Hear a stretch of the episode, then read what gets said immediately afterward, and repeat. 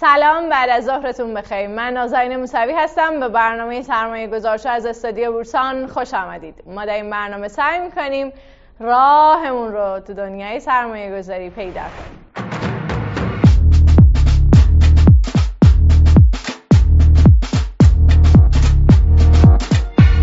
امیدوارم هر جا هستین حال دلاتون خوب باشه. امروز دوباره تو بخش به اشتراک گذاری تجربیات هستیم. و می‌دونید که من خیلی این بخش رو دوست دارم چون فکر کنم که در واقع تنها بخشیه که میشه ازش چیزهایی بیرون کشید که در هیچ کدام از بخشهای دیگه برنامه سرمایه گذارش رو راجبی صحبت نمیشه. امروز همراه حسن کازم زاده کارشناس ارشد بازار سرمایه هستیم برای اینکه از تجربیات خودشون برمون بگن.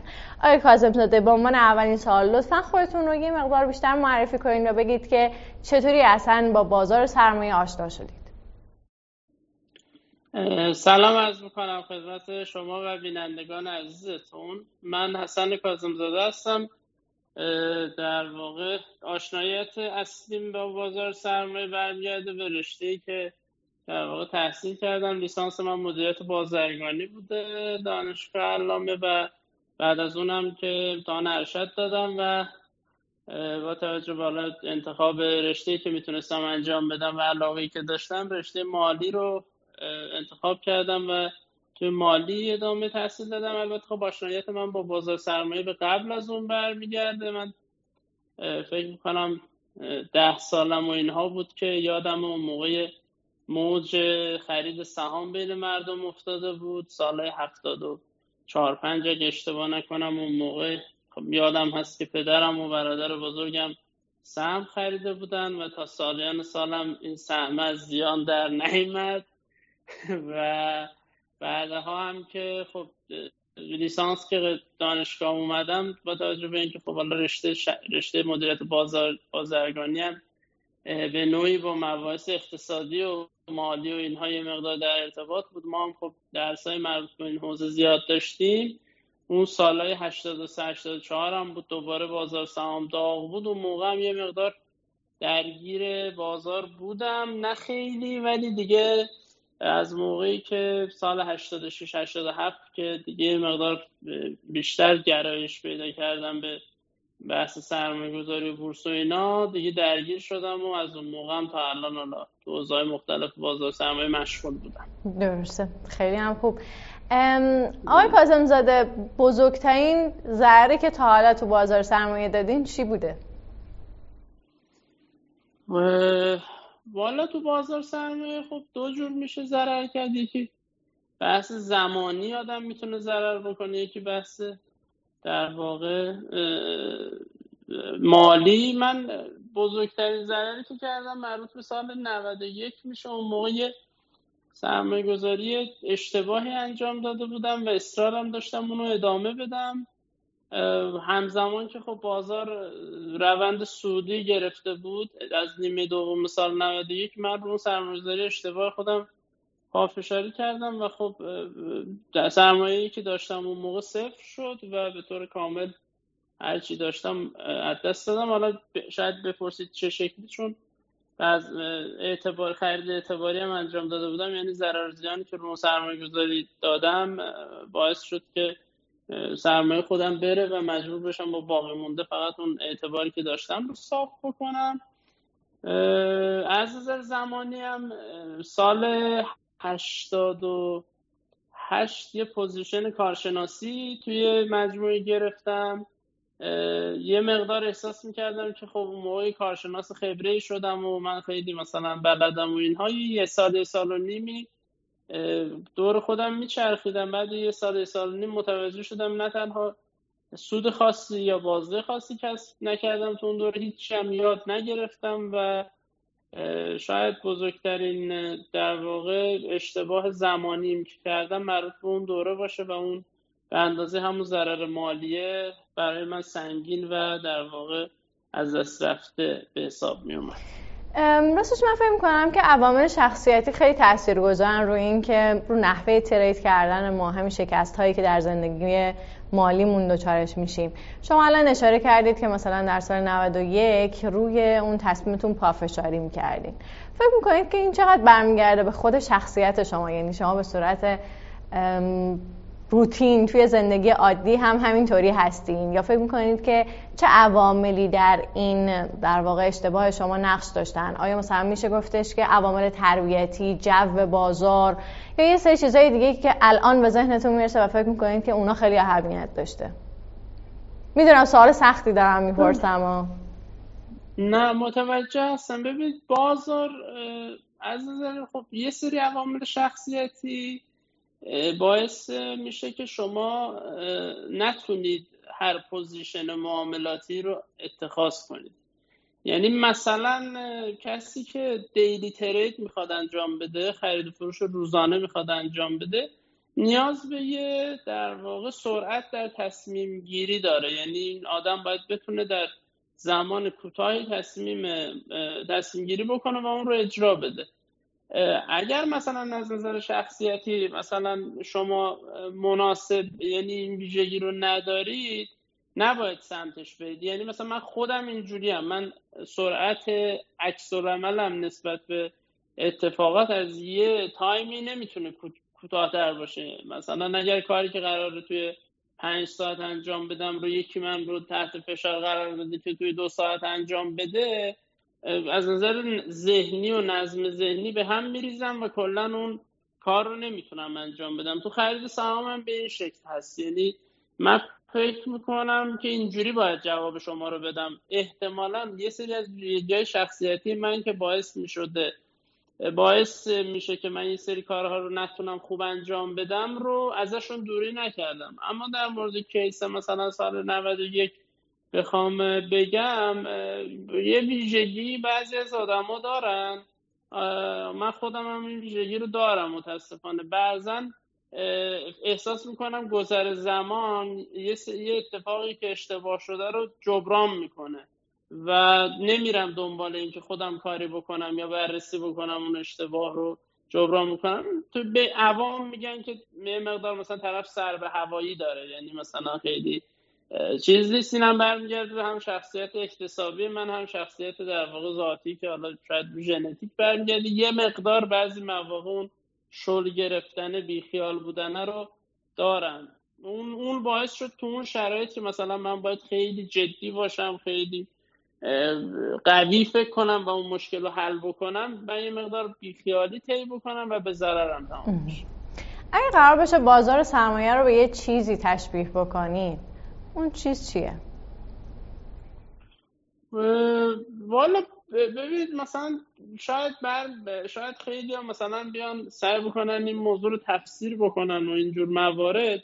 من خودم آخرین یعنی خودم به نتیجه رسیدم بازار سرمایه و حالا اگر منظورمون سرمایه گذاری و خرید فروش سهام هست خیلی شبیه میدون جنگه. یعنی مثلا شما توی میدون جنگ به عنوان کسی که بتونید مثلا موفق بشید تا دشمنتون رو شکست بدید اولا اینکه باید مثلا اون مهارت های لازم برای جنگیدن رو بلد باشید شمشیر نمی‌دونم تیر فلان و اینها. سفر گرفتن مثلا یه متد هست. بعد مثلا حواستون باید به اطرافتون باشه به دشمن باشه به دوستای خودتون باشه که دارن چیکار می‌کنن. در کنار همه اینها بعضا باید مثلا روحیتون یه مقدار مثلا روحیه در واقع برافروخته ای باشه. یه حرکت های رفتاری مثلا خودتون رو مثلا از نظر آمادگی ذهنی ببرید بالا تا بتونید تصمیمات مثلا شجاعانه بگیرید. بعضا نیاز میشه که شما مثلا در واقع موقعیت رو بسنجید و مثلا یه عقب نشینیتون شرایط رو داشته باشید و برگردید.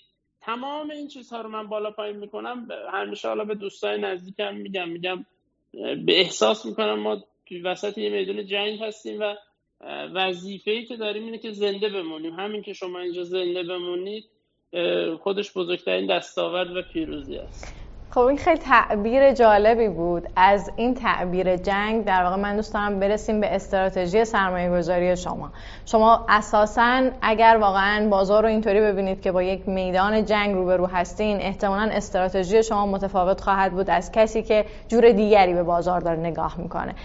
لطفا یه مقدار راجع به استراتژی سرمایه گذاری خودتون صحبت کنید و بگید که چطوری یک سهم رو انتخاب می‌کنید سراغش میرید و کی به این نتیجه می‌رسید که دیگه باید بذاریدش کنار. والا من کلا مثل شخصی یعنی فردی هستم که سهمهای رشدی رو بیشتر دوست دارم. یعنی خیلی استراتژی دیفنسیو رو مثلا خیلی دوست ندارم. اینم شخصیتا اینجوری مثلا خوشم میاد. به همین خاطر وقتی مثلا شما یه همچین روحیه دارید باید دنبال سهمایی بگردید که داستان رشد دارن. یعنی مثلا افزایش درآمد ناشی از افزایش فروشی مقداری فروش یا ارائه خدمات دارن. یعنی تولیدشون زیاد میشه فروششون زیاد میشه یا یه اتفاقی تو بازار داره میفته نرخهای فروش این شرکت میره بالا. طرح توسعه دارن یا مثلا بازار جدیدی براشون باز میشه. از این دست شرکت ها یا مثلا یه ویژگیهایی دارن که ممکنه در آینده بازار بهشون توجه بکنه. یعنی در واقع داستان رشدی که در آینده برای بازار ممکنه مقبول باشه. من معمولا اینجور سهم ها رو مثلا انتخاب می‌کنم میارم بیرون از کجا پیداشون می‌کنید آقای کازم زاده؟ ببینید خب مثلا گفتم دیگه شرکت هایی که تر توسعه دارن که خب شما میرید ما 600 تا شرکت داریم. شما چطوری که این 600 تا شرکت خب که ما سری data ی data ی کلی داریم دیگه. مثلا ما می‌دونیم که مثلا مثلا شما فرض کنید صنعت به صنعت میرید بررسی می‌کنید. ما می‌دونیم مثلا تو صنعت شوینده ظرفیت تولید خیلی مهم نیست. این رو خب من سالیان سال خیلی خوندیم و فهمیدیم مثلا تو صنعت شوینده بازار مهمتره. پس اگر مثلا دنبال داستان رشد توی صنعت هستیم باید بریم بازارش رو مطالعه کنیم. ببینیم مثلا کدوم برند یا کدوم شرکت داره تو بازار بهتر عمل می‌کنه. ولی مثلا تو صنعت فولاد ما می‌دونیم می‌دونیم که مواد اولیه و ظرفیت تولید مهمه. پس میریم کل صنعت رو نگاه می‌کنیم ببینیم آیا افزایش ظرفیتی توی این صنعت وجود داره افزایش تامین مواد اولیه توی این صنعت وجود داره یا نه و بعد بریم اونجوری. یعنی در واقع زمانی صرف میشه باز طبقه بندی می‌کنید سهم ها رو با شکل های مختلف دیتا رو می‌گیریم با هم مقایسه می‌کنیم بالا پایین می‌کنیم. از این دست کارا انجام میشه. یعنی مثلا شما هی باید این 600 تا نماد هفت هر تعدادی که هست اینا رو باید هی فیلتر بکنید با فیلترهای مختلف جدا بکنید و دونه دونه حذف بکنید تا به اون دست سهمی که مورد علاقتون هست یا از نظر شما درسته برسید خب شما گفتین سهام رشدی خیلی دوست داریم با این اوصاف احتمالا حالا نمی‌دونم شاید هم اشتباه می‌کنم. پس احتمالا خیلی آدم صبوری هم نباید باشین. یعنی سهمه رو بخریم و سریع منتظر باشیم و بعدش بفروشیم نه. نه. نه اتفاقا سرمایه رشدی خیلی صبر می‌خواد. یعنی مثلا شما داستان رشدی رو می‌بینید. من مثال بزن بگم. مثلا من سال 98 بود فکر می‌کنم بررسی که داشتم انجام می‌دادم احساس کردم که مثلا احتمالا تورم یه مقدار میره بالا و دلار یه مقدار رشدی میشه. مثلا صحبت مال آبان 98 بعد مثلا بررسی که کردیم گفتیم خب اگه این شرایط به وجود بیاد کدوم کالاها ممکنه افزایش قیمت بیشتری داشته باشن؟ به نتیجه رسیدم شرکت هایی که توی پایین دستی حوزه صنعت پتروشیمی هستن زودتر و بهتر می‌تونن از این متغیر نفت ببرن. حالا فارغ از این که اصلا افزایش نرخ دلار رو تورم برای کلیت جامعه خوب نیست ما داریم سرما در واقع میگیم دیگه. شما به نتیجه رسیدید تورم و دلار هست طبیعتا باید دنبال فرصت سرمایه گذاری باشید. بعد مثلا رسیدم به دو تا محصول. مثلا از آبان آذر سال 98 این شرکت ها رو تو مثلا قیمت های مختلفی مثلا فرض کنید قیمتش بود 800 تومن من میخریدم. مثلا رشد می‌کرد تا 1000 تومن. می‌گفتم خب الان دیگه موقع خرید نیست. اگر حالا مثلا به نظرم تو اون مقطع ذره گرون بود بخشش هم میفروختم دوباره مثلا از هزار فلان. و همین مثلا دست سهما رو تا فرض کنید تا تابستون 99 این سهما رو بخش عمده من داشتم و باشون سهامداری می‌کردم و مقاطع مختلف کم و زیاد می‌کردم. و تو اون مقطع در واقع فروختم. یعنی استراتژی رشدی اتفاقا نیاز به صبر زیادی داره که شما منتظر باشید اون پیش بینیاتون اتفاق بیفته و وقتی که اتفاق افتاد در واقع سودش رو ببرید.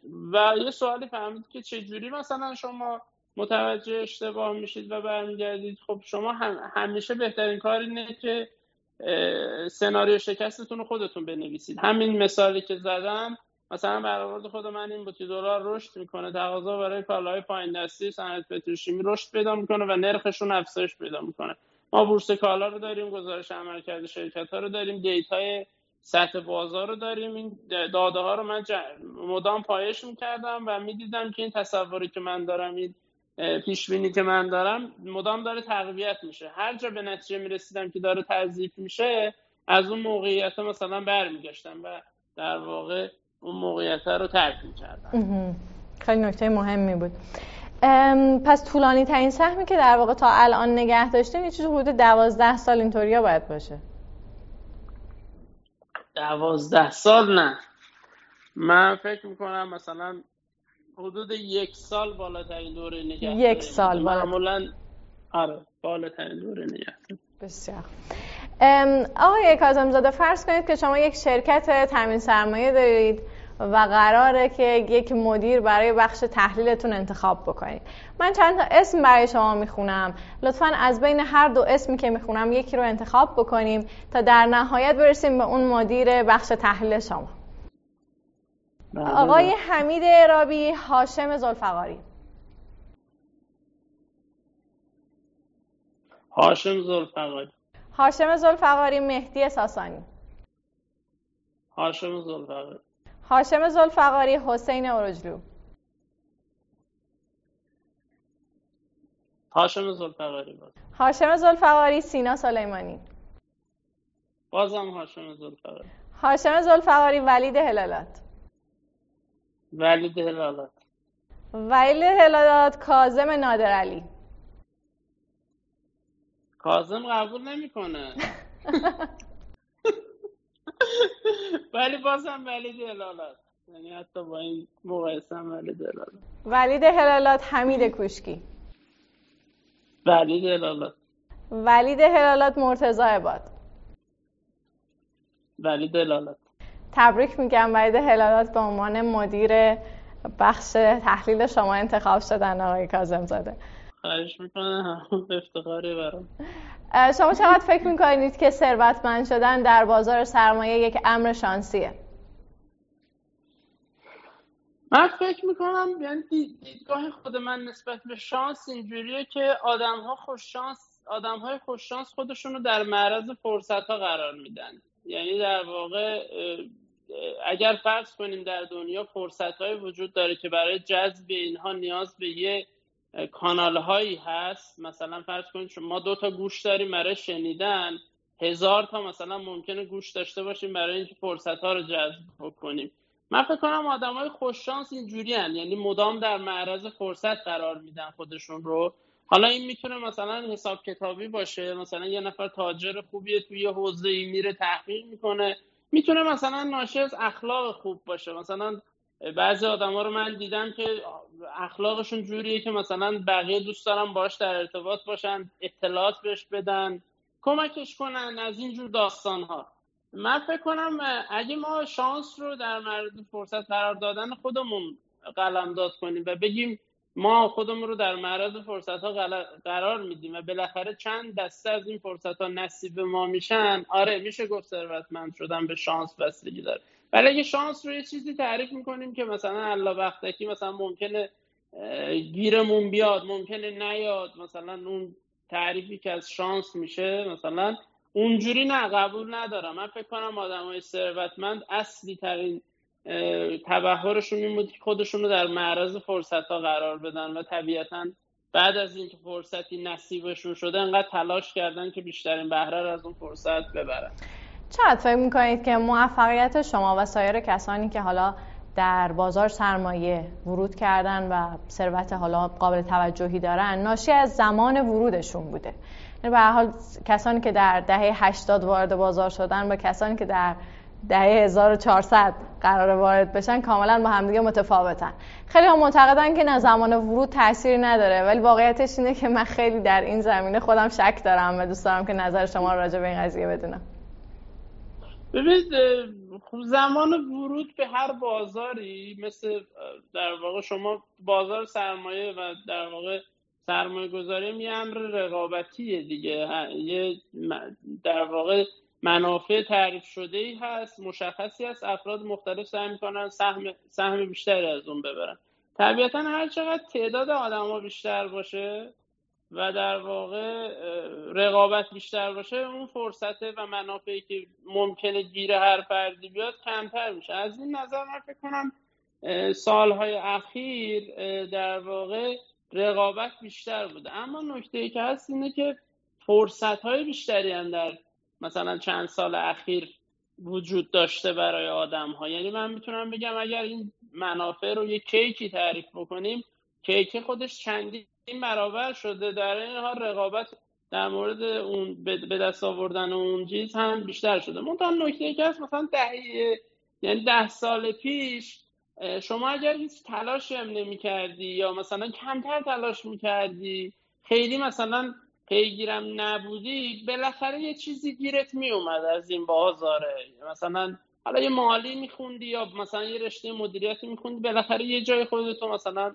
بند می‌کردی و به اصطلاح دوستای ما شیلنگ تو یه جای مینداختی ولی ولی خب الان مثلا فضای ذره اینجوری نیست. یعنی الان شما اگر برنامه و پلنی برای رشد خودت توی بازار نداشته باشی و وارد بشی خیلی به راحتی ممکنه چیزی گیرت نیاد بعد عقب بیفتی و در واقع به هیچ چیزی نرسی. از این نظر من بخوام مالی صحبت کنم اون موقع ولی و خیلی کمتر از الان بود. یعنی اون موقع اگر شما مثلا خوب تلاش نمی کردی به جای نمی رسیدی بازم به یه چیزی می رسیدی حداقل یه کسی می‌کردی. ولی الان اونجوری نیست الان سخت داره فضا. درست. من یه چند تا کلمه برای شما می‌خونم. لطفا در یک جمله یا خیلی کوتاه احساستون رو نسبت به اون کلمه بفرمایید بیت کوین آینده. ناظر بازار. آقای ساویز نازم اون بود دوره تحلیل تکنیکال.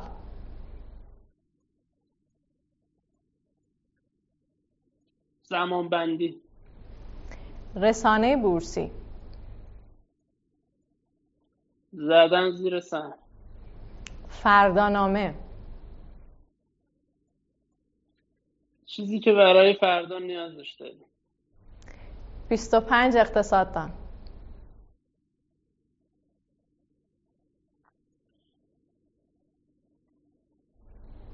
دلتون خونه.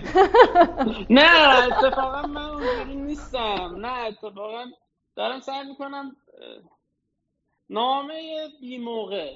درست. موقع.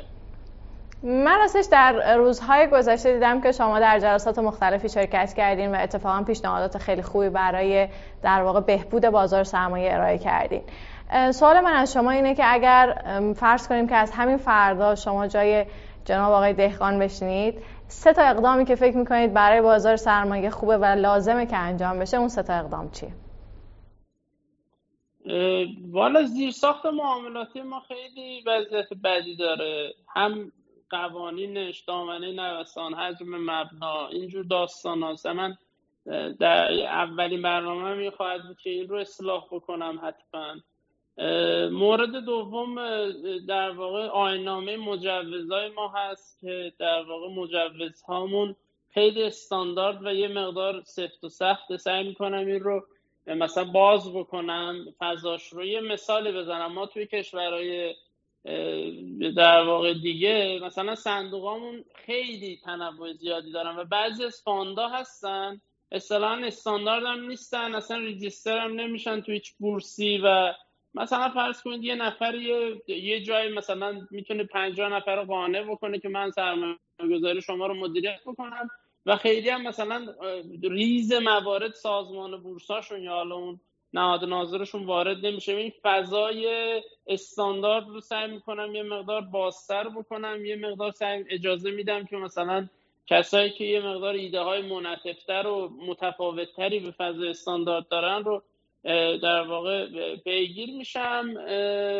مورد سومی هم که بخوام چیز بکنم توی تصمیم گیری هایی که انجام میدم سعی می‌کنم از تعداد خیلی زیادی در واقع کارشناس و خرد جمعی استفاده کنن و محدود به چند نفر نشن خب یکی دیگه از سوالات مهمی که وجود داره اینه که حالا حتی در افرادی که ما در این بخش از برنامه آوردیم من به وفور این رو دیدم. که افرادی که معمولا در بازار سرمایه موفق هستن دارای یک نابهنجاری رفتاری هستن. مثلا یه توضیحی برای شما بدم. فرض کنید که ما یه مهمان خیلی خوبی داشتیم جناب آقای خاندوزی رو داشتیم که ایشون ساعت چهار صبح از خواب بیدار میشن و تا ساعت دوازده شب دارن کار می‌کنن. این در واقع خیلی عالیه باعث موفقیت ایشون شده ولی به هر حال یک نابهنجاری میشه تلقی میشه. چقدر فکر می‌کنید که افراد بازار سرمایه دارای این نابهنجاری ها هستن؟ یعنی حتما یه مشکلی دارن. خب، ساده شده شده یه مشکلی دارن که رفتن وارد بازار سرمایه شدن. ببینید این مثل ورزش میمونه. تو ورزش مثلا می‌بینید یه نفر توانایی زیادی داره در وزن بلند کردن. این انقدر ورزش می‌کنه تا اون در واقع حد اکثری که یه انسان می‌تونه با اون فیزیولوژی برسه رو بهش برسه خب؟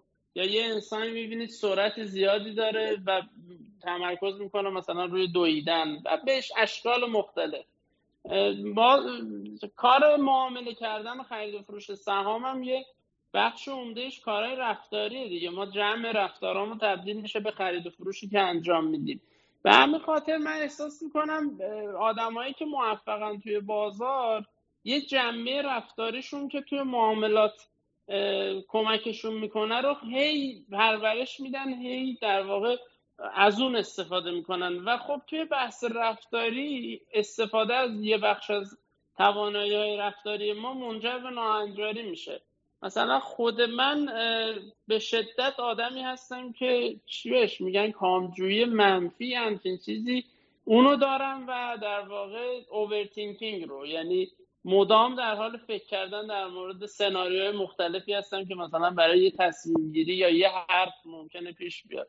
و و چون توی خرید فروش سهام این کمک می‌کنه دیگه. مثلا شما فرض کنید دو روز نشستی فکر کنید که شنبه صبح اگه من اومدم فلان اتفاق شد چی کار می‌کنم؟ فلان چی؟ بعد همه اینها رو تو ذهنت به صورت یه نقشه شبکه عصبی کشیدی و بلافاصله مثلا می‌بینی اون اتفاق افتاد سریع تصمیم گیری اون کار رو انجام میدی. و این کمک می‌کنه. و همین خاطر ناخواستم خدامون دامن می‌زنیم. مثلا به اینکه همون مثالی که زدید چون آقای خاندوزی احتمالا نتیجه مثبتی از این رفتار در واقع خودش می‌بینه و سعی می‌کنه اونو مدام تکرار بکنه تا اون نتایج مثبت بیشتر و بیشتر بشه. درسته. و با عنوان آخرین سوال اگه قرار باشه به کسانی که می‌خوان وارد این حوزه بشن توصیه هایی داشته باشید اون توصیه ها چی هست ببین اولین چیزی که خیلی مهمه به نظر من اینه که خودمون رو بشناسیم برای فضای معامله. یعنی شخصیت خودمون رو ما آدم صبوری هستم نه عجولم. اگر مثلا چه می‌دونم مثلا وقتی که دوچار تنش میشم آدمی هستم که دست و پامو گم می‌کنم یا نه آدم آرومی هستم می‌تونم خودم حفظ کنم. تغییرات محیطی رو سریع می‌فهمم یا آدمی هستم که دیر متوجه تغییر این ویژگی خودمون رو بشناسیم. بر اساس اون ویژگی خودمون باید بفهمیم که چه استراتژی رو پیگیری کردن به نفع ماست. مثلا یه آدمی که صبور با حوصله است مثلا حوصله داره بره موشکافانه مسائل رو بررسی بکنه می‌تونه بره یه استراتژی بلند مدت مثلا بنیادی رو انتخاب بکنه. یه آدمی که مثلا عجوله این باید دنبال یه مثلا سیستم معاملاتی باشه که نتایجش سریع مشخص بشه اشتباه اگر کرده باشه سریع معلوم بشه.